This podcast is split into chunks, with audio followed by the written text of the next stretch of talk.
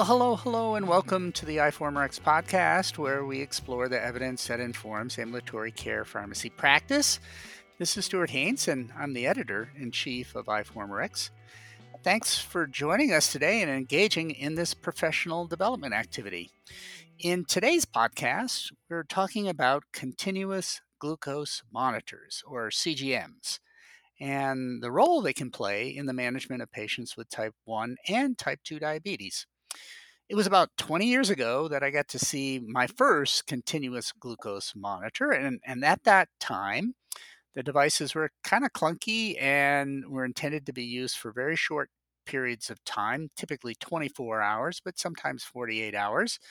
And the information was really intended for clinicians to use to make decisions about insulin dosing or to help distinguish between the dawn phenomena or a Somogyi effect when a patient had unexplained elevations in their morning blood glucose readings. Needless to say, the technology was pretty expensive, and the indications for its use uh, was pretty narrow. Uh, so I didn't get to work with CGMs very often back in those days. But boy, times have certainly changed. Today, CGMs are much cheaper, far more compact and discreet, and primarily intended for consumer use as a tool to help patients and their caregivers make better decisions. N- not just about medications, but also analyzing the impact of food and exercise on glycemia. Uh, but while the technology is certainly much better, it's not perfect and it's not for everyone. Some ambulatory care practitioners work with patients every day to help them select and use a CGM wisely. Uh, but even if getting patients started with a new CGM isn't part of your job or your practice, I think every clinician should have a working knowledge of this technology because their use is so commonplace today.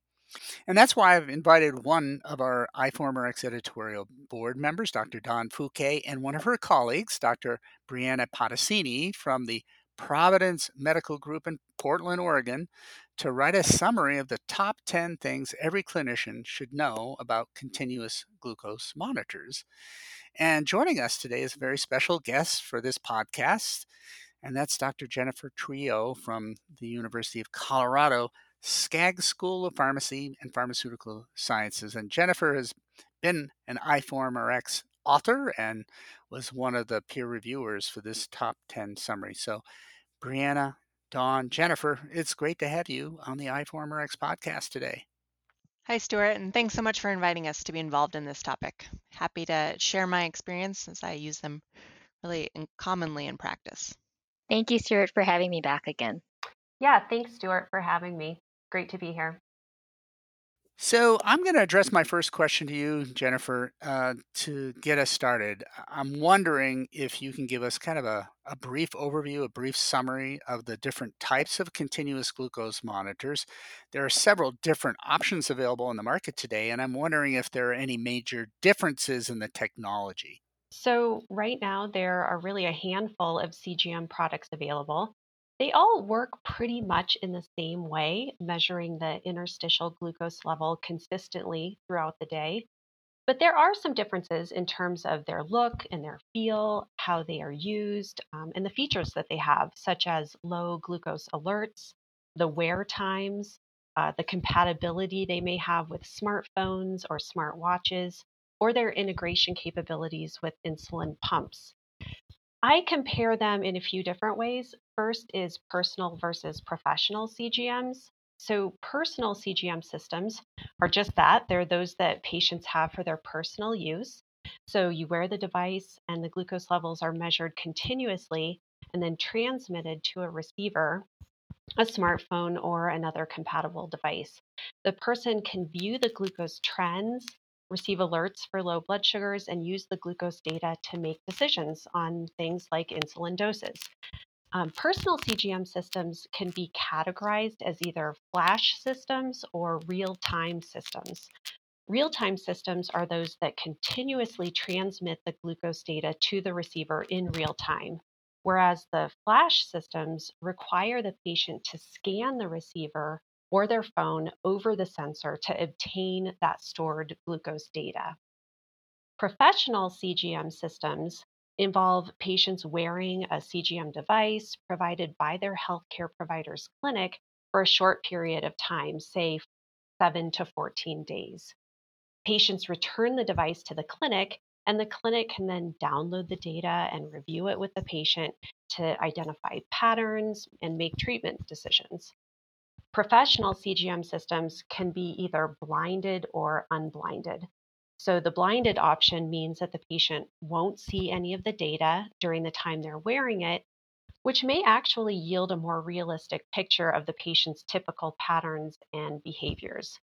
The unblinded option provides that real time feedback to patients on their glucose levels and trends and really gives them a good feel for what it would be like to have their own personal CGM.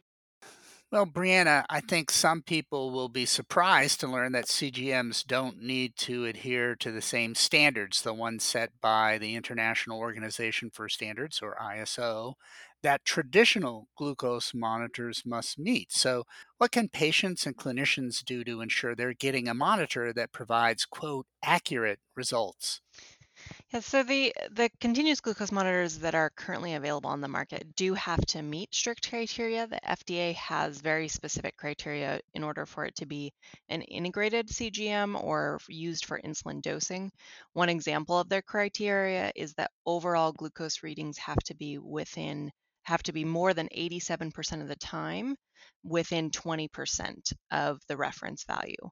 So they are still having to meet criteria. It's just not specifically set by the ISO.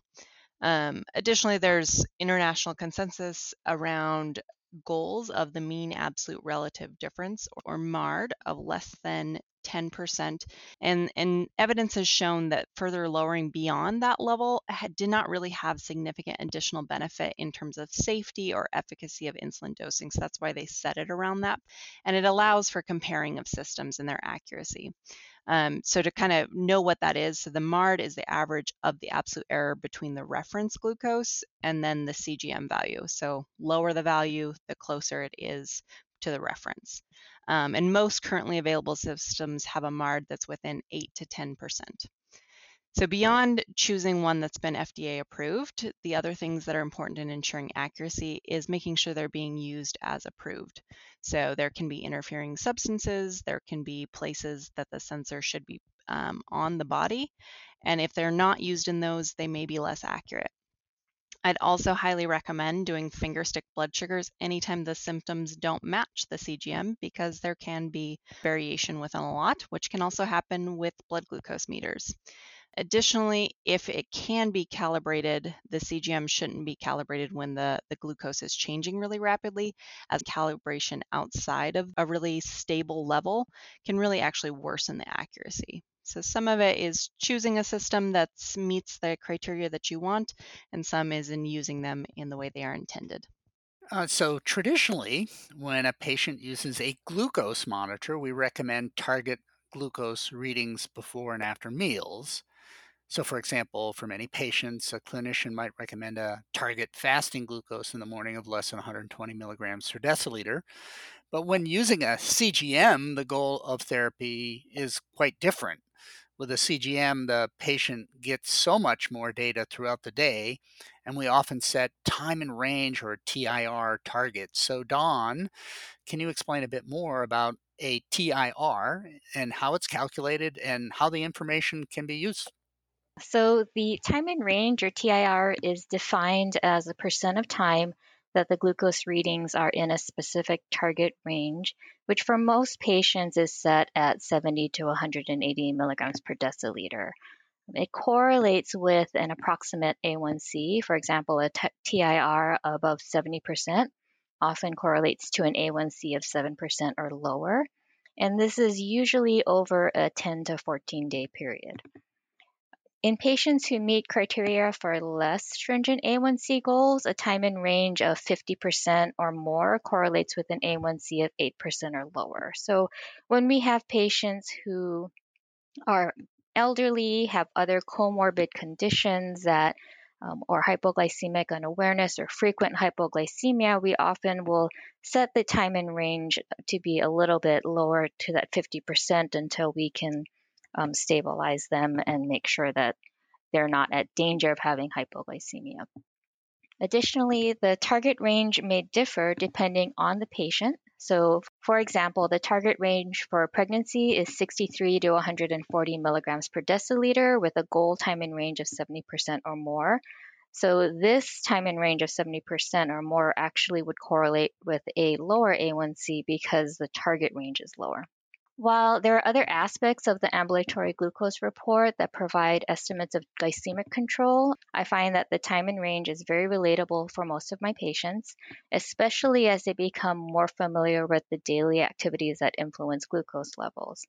And also, for as you mentioned, Stuart, because the range is broader, it's important for patients to understand that the average glucose that they would see in an ambulatory glucose report can be higher even though their time in range is set at 75%, for example. So, Brianna, in the top 10 article you wrote, provide some really great advice on how to manage skin problems associated with CGM use. And what are the most common problems seen in practice, and what advice do you give to patients on how to manage them? Yeah, so the most common skin problems I see with CGM use is one, keeping the sensor in place for the full session or sensor adhesion. And then on the other side is having any irritation or itching while wearing the sensor or even upon removal. Um, so for the adhesion piece of it, it's using products that can help it to adhere better, whether that's an under the sensor liquid adhesive or if it's an over the top um, patch to help keep that sensor in place for the full 7 to 14 days, depending on which sensor you're using. And then in terms of sensor irritation, patients can have where it feels like it's really itchy underneath the, the sensor or it's feeling red or, or just kind of generally irritated. If that's due to while you're wearing it to an allergy or any friction, um, then the most common thing that I actually recommend is a topical steroid. And due to cost and ease of use with sensor being still able to adhere for that full session, I most commonly recommend a steroid nasal spray that's allowed to dry completely before you, you put it on. But other topical steroids can certainly be considered. And if it's really related to removing the sensor causing some trauma, then it's more about how to remove that adhesive with something like mineral oil or other products that, that can help it to come off more easily. And you can see in the article um, more information about different types of products that could be used for some of these issues as well as others. So, lastly, I want to wrap up this episode by talking a little bit about who is a good candidate for CGM. When is this technology really worth it? And I think perhaps uh, Dawn and Jennifer, you might have slightly different perspectives on this because you work in different clinical practice environments. I'm wondering if you could tell us a little bit about your practice environment and also um, a, when you consider using CGM for your patients.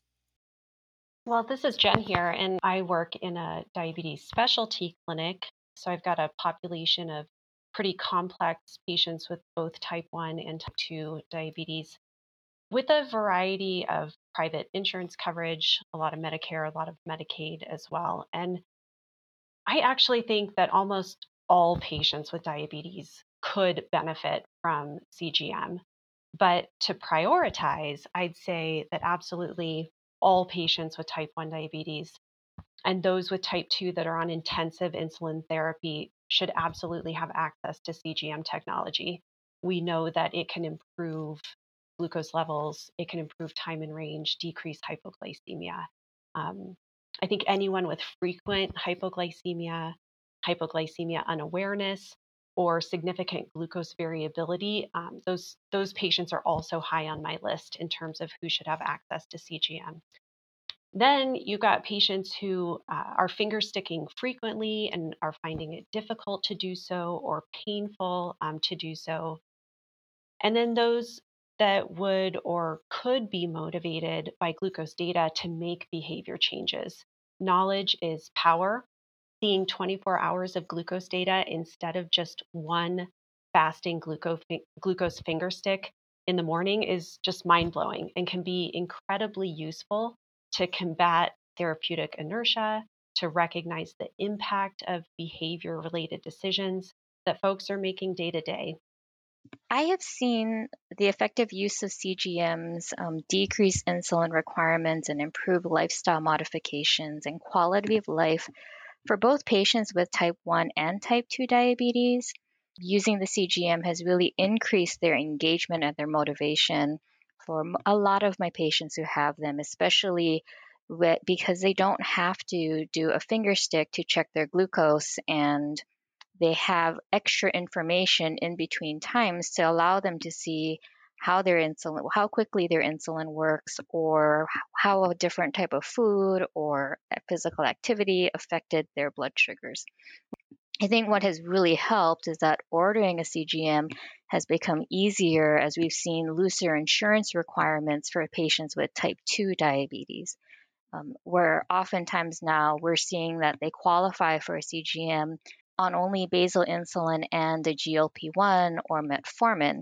And this is mostly seen in the commercial population. Um, in some Medicare Advantage plans, it's not gotten to the um, Medicaid or even straight Medicare as as such, but it does make things a little bit easier for patients who have the benefit of that insurance. Something to really think about though is that there's still a cost component. So insurance coverage, even within the same insurance um, company, the, the coverage varies widely by plan. And the majority of patients, while they will use their smartphone as their CGM receiver, there are some patients who have phones with older software, they don't have a smartphone, or just have some difficulties using a smartphone, and they do need to pick up a separate receiver. And in those cases, I've seen some of the copays for that one time receiver be quite high. And it's actually affected their ability to get their complete CGM components because they need obviously the receiver as well as the sensors and sometimes even the transmitters. And so, if the CGM requires a separate transmitter, that is also another copay for some patients. And like I said, the insurance coverage varies widely, with some patients having practically no copay for their sensors but have higher copays for their transmitter. I don't fully understand why that is, um, but it is something that can be prohibitive to patients. I think it's also important to think about what types of accommodations may need to be made for some patients. So, I mentioned earlier, some patients are not very technologically savvy.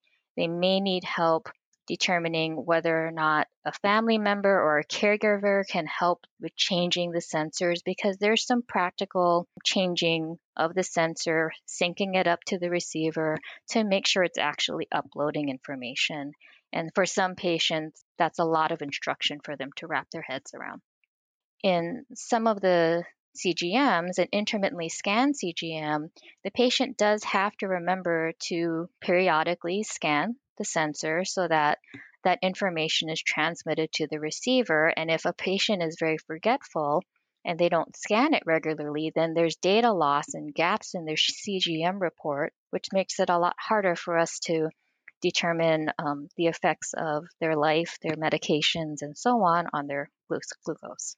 Um, I think that as the technology continues to advance and the price continues to become more competitive, I think access, you know, will follow and will continue to improve.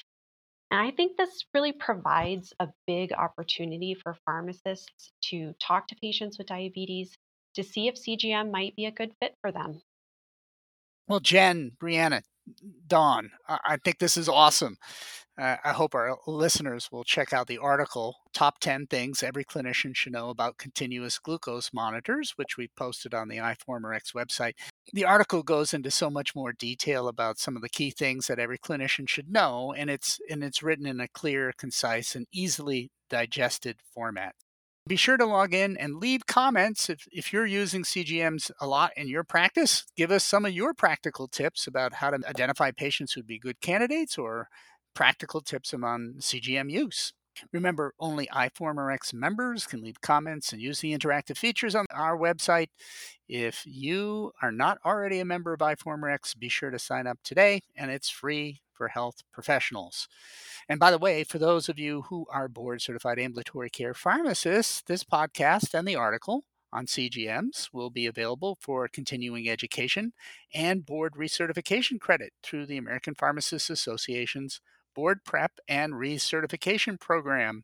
So click on that link posted below the article on our website to learn more.